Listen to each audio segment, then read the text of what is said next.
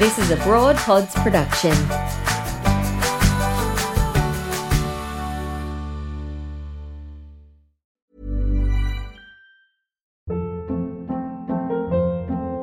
Hold up. What was that? Boring. No flavor. That was as bad as those leftovers you ate all week. Keke Palmer here, and it's time to say hello to something fresh and guilt-free. Hello Fresh. Jazz up dinner with pecan-crusted chicken or garlic butter shrimp scampi. Now that's music to my mouth. Hello Fresh. Let's get this dinner party started. Discover all the delicious possibilities at hellofresh.com.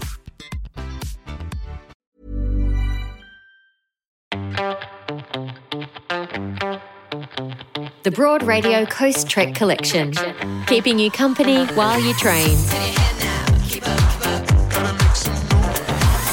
Hi there, Coastrekkers. It's Jo Stanley here, Coastrek ambassador and founder of Broad Radio, radio for women by women. Like you, I've loved getting outdoors and hiking with my mates, but I've also had some times when I've needed a little distraction to keep me going. That's where the Broad Radio Coastrek collection comes in. Inspirational interviews handpicked for you. Here's Australia's most successful female Paralympian, the amazing Ellie Cole, who talked to us just after the Tokyo Paralympics in 2021. My co host is Nelly Thomas, who brings a beautifully insightful perspective to this interview. Let's actually talk to someone who's achieved physical feats of greatness. She's Yeah. our most decorated female Paralympian. Ellie Cole, good morning. Yay! Hey, girls, how you going? This is very entertaining to listen to. I'm glad. Well, you so need something. Well, you're in quarantine, so you, I mean, you probably your standards are fairly low. My standards are low. I actually put clothes on this morning, so that was a good start to the day. But um, I'm actually enjoying just a bit of quiet time. Uh, you know, we've been training for the Paralympics for five years, and I've been waking up at four o'clock every morning, which you two are probably used to um, for five years. So it's nice to be able to sleep in until eight thirty or nine o'clock and just roll out of bed when I feel like it. I'm pretty much on holiday here. Amazing. You did spark joy. Oh, how much joy did you spark? Do you realize, girl, how much joy Well- you brought us all? I do have a small sense of understanding because I was in a similar predicament to, to most of the country when the Olympics were on. I was still in Australia, um, watching a lot of my friends over in Tokyo at the Olympics, training for the Paralympics still. And you're right, you know, having the games on our television sets during a pandemic was, um, it did spark a lot of joy. But when you know a lot of the Olympic athletes on a more personal level, it was a pretty emotional two weeks for me. Um, so I kind of had to pull myself together and get myself ready to go over there myself for the Paralympics. But um, I've heard, I was, I could hear all the way from Tokyo about how well the Paralympics were being received by Australia, and I'm just really happy that people are finally beginning to understand, you know, the message that the Paralympics can send and why I love the Paralympics so much. What What is that message in your words that the Paralympics can? Well, you know, a lot of people see Olymp- the Olympics as the greatest athletes in the world, and the Paralympics is very similar. You know, we have athletes that are training for their entire lives to represent Australia. But the one thing that I really do love about the Paralympics is that the backstory behind a lot of the athletes. Um, you know, anytime I'm doing any kind of media, they're more interested in the life lessons that I've learned whilst having a disability. And then the sport bit kind of comes on the end there. And I've always wanted people to see Olympic athletes as people too. Um, and so I think, you know, the Paralympic movement is also slowly starting to change how people perceive our Olympic athletes. And I find, uh, well, I found in Tokyo that um, our public had a, a lot more grace than usual when it came to our Olympic performances. Um, it's usually, you know, if you don't win gold, you get death threats, uh, countless, countless death threats. But people are finally starting to see the athletes as people as well, and um, really great ambassadors for Australia. And it's just incredible. You know, the athletes that I had the honor of spending my time with in Tokyo um, were incredible people and by large quantities. You know, there were 179 of us.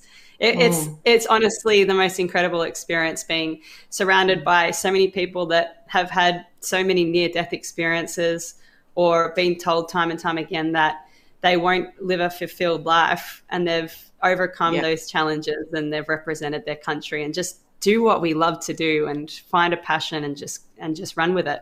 Ellie, can I ask you a, a slightly hairy question? I'll be I'm fascinated to see your response. There's no wrong answer, as they say. Um, but one of like Stella Young, the dearly departed Stella Young, was one of my best friends, and when she went to cover the London Paralympics, her and I had a long discussion about whether or not the Olympics and Paralympics should be merged. And I'm interested to see whether you think it should be one big athletic event or whether it's better off having them separated and understood that they're different events. Yeah, it's certainly something that a lot of the uh, athletes, Olympic and Paralympic, have considered before. Um, but you know, whenever the athletes are, are, speaking about this around, you know, the dinner table, the conversation always goes to that the Paralympic swimming event anyway is ten days, and the Olympic swimming events are eight days, and nobody wants to sit through eighteen days of racing. I prefer to keep the Olympics and the Paralympics separate. Um, we do have opportunities at other times, such as the Commonwealth Games, to bring our teams together.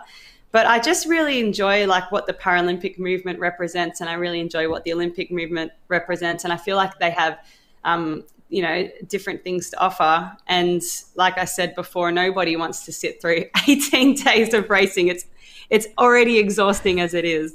I don't know. I would that. Yeah, I would definitely sit through that. I mean, currently, I would love to see like an Olympics and Paralympics event where maybe there's a handicap. So say I start three or four seconds Yeah. behind Kate Campbell and she has to try and mow me down. Exactly. this is what. And can I ask? Sorry, Jo, but I'm just getting worked up. Can I I, ask it. you one question, Ellie? And it is it's a difficult one as well. And I full disclosure, I have an autistic child, so I have a child with an uh, invisible disability. And watching the Paralympics, you know, we were having discussions about will autistic people be included or people with invisible disabilities that aren't or non-physical disabilities like do you have a thought on that do you sit around the dinner table discussing that with your with your colleagues Yeah, there, there are a lot of um, disabilities that are invisible that are in the Paralympics. You know, for example, in my classification that I race in, um, we have plenty of, of people who are suffering from multiple sclerosis. And from one day to the next, their condition might deteriorate or improve. So it can be um, quite difficult. In terms of um, autism, you know, I'm not too sure where that could go and how it would get categorized, but I am open to anybody who has any invisible difference or struggles in any way. Um, only in the last, I think, five or six years uh, have we had an intellectual impairment category. So people who have an IQ, I believe, lower than 60 um, are able to compete at the Paralympics now, um, just because of the challenges that they face in their day to day training environment. Um, you know, somebody with an intellectual disability, for example, might really struggle at training to understand stroke rate or know how to pace. And when you watch a 200 meter freestyle of athletes with an intellectual impairment, instead of pacing the 200 meters, like start off slower and build build over the 200, they'll just go as fast as they can from the beginning, and it's whoever can hold on for dear life. Um, it's quite remarkable, and you know that's one of the greatest things about the Paralympics is just to see, um, you know, how people maybe compete a bit differently than than what would be considered. Yeah, and that's feeling of inclusion you know that Mm. sort of part of the disability community that you know people with invisible disabilities are welcome in the community generally and not just in the paralympics yeah i, do, I think it's a it's a fascinating area I think I think one of the greatest things that the Paralympics has to offer, even just outside of sport, is that you know every four years it's it's the center of attention in terms of like global interest. And so, if anything, it's a really great platform for people just to start having conversations about these things.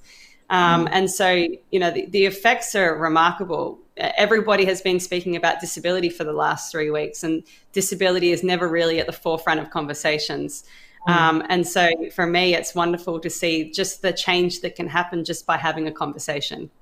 Well, I mean, we saw it. We saw it when uh, the Australian government announced that Paralympians were going to be rewarded the same monetary amount as the Olympians, and that was like a very simple ticker box that just highlighted the disparity between people with disabilities and people without disabilities. It just even that one little thing got a conversation going that I think was really mm. profound and really important about equality, right?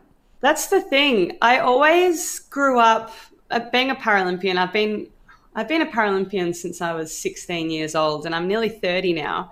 And I always had this sense that our public never really cared about our Paralympic athletes, that were a little bit of a sideshow. But um, seeing the public outrage that brewed when people realized that we weren't being paid equally, it made me realize that it's not that people don't care, it's that people don't understand. You know, nobody oh. knew about this pay discrepancy. And so, therefore, nobody was fighting for us because they just weren't people aware. Mm. I assumed as an athlete that everybody knew this information because I live in my little athlete bubble. Mm-hmm. And so to be able to have the Paralympics, you know, broadcast on mainstream television, to be able to have this conversation about equality in terms of payment and, and all other areas, um, mm-hmm. I just assumed that nobody ever really cared, but that's not the case at all. Um, you know, people, especially Australians, they love to step up for an underdog. And at the mm. moment, mm-hmm. people with disabilities in Australia, they just aren't being treated the way that they deserve. Um, you know, life is already hard enough with a disability, let alone not being recognized by the government like we should be. And yeah. so to be able to have this conversation over the Paralympic Games, I think that's why I, I, was so emotional when Scott Morrison stood up and said to our entire country that he sees us as equals. Because mm. for 30 years, I have never been told that by our government before. And it's it's just it was one of the most historic days I think for athletes with a disability that we have had in this country so far. Well, Ellie, um, shame on us that it took us that long and that we had to be dragged there kicking and screaming. But can I also say one thing I've noticed a big shift this Paralympics compared to even the last one and the one before. And I mean no disrespect to this man because I think he's absolutely golden.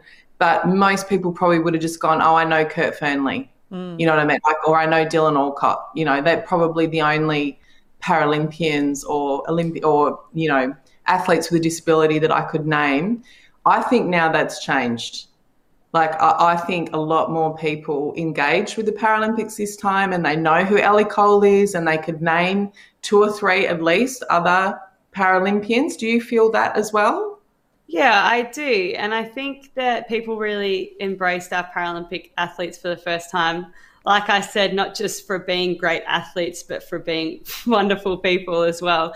And the reason why I'm smiling is because um, I was speaking to Channel 7 last week, and I said that one of my favorite moments from the games had nothing to do with performance. It was just Todd Hodgetts ripping his t shirt off and screaming down the camera, you know, this is what it's all about. yes that joy.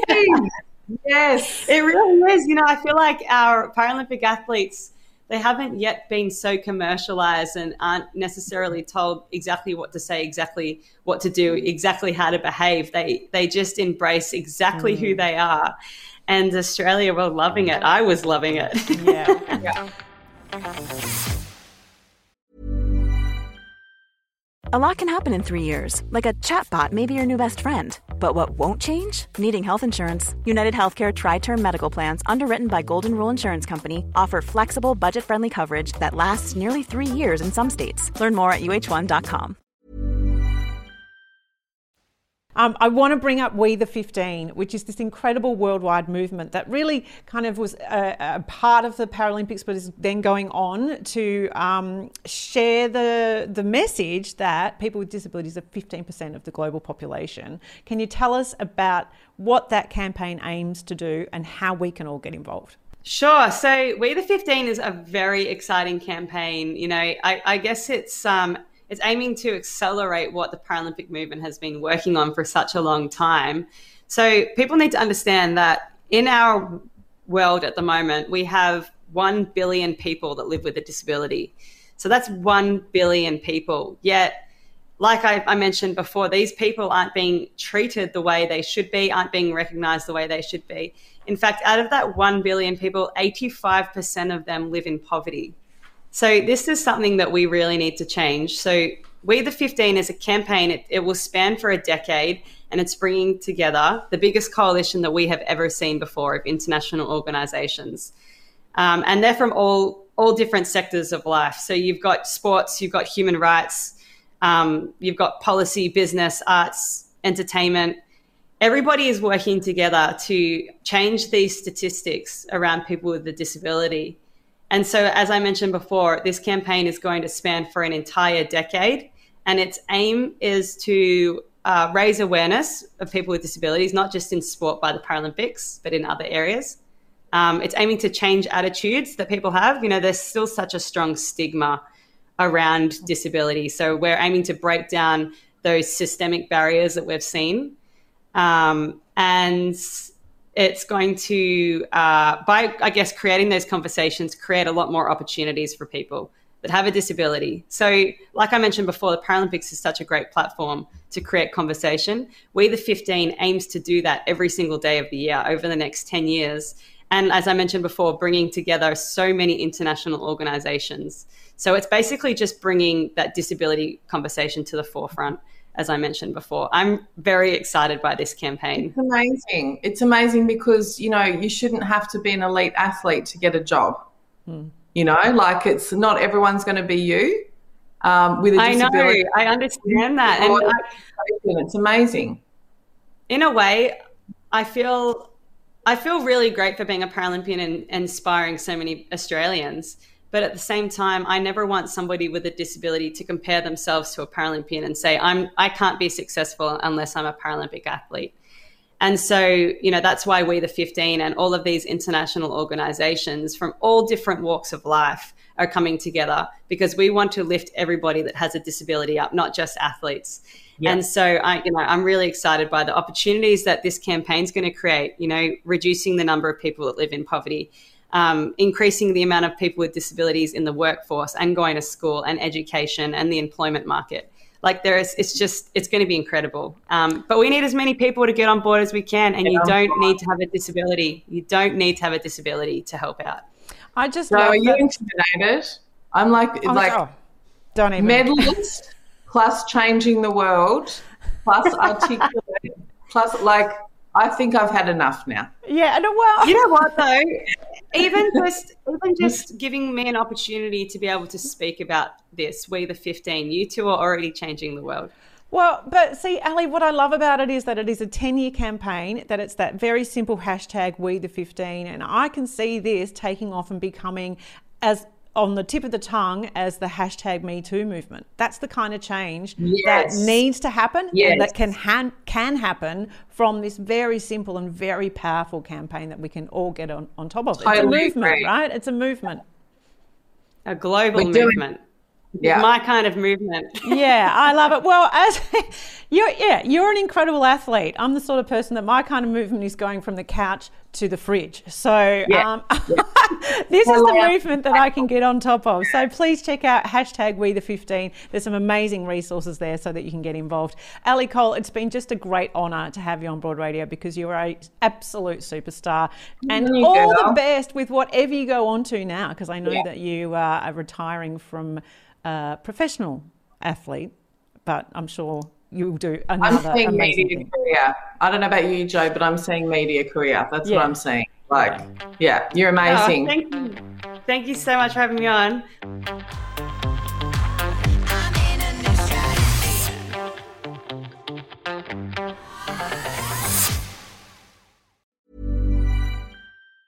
Ever catch yourself eating the same flavorless dinner three days in a row? Dreaming of something better? Well, HelloFresh is your guilt-free dream come true, baby. It's me, Keke Palmer. Let's wake up those taste buds with hot, juicy pecan crusted chicken or garlic butter shrimp scampi. Mm. Hello Fresh. Stop dreaming of all the delicious possibilities and dig in at HelloFresh.com. Let's get this dinner party started.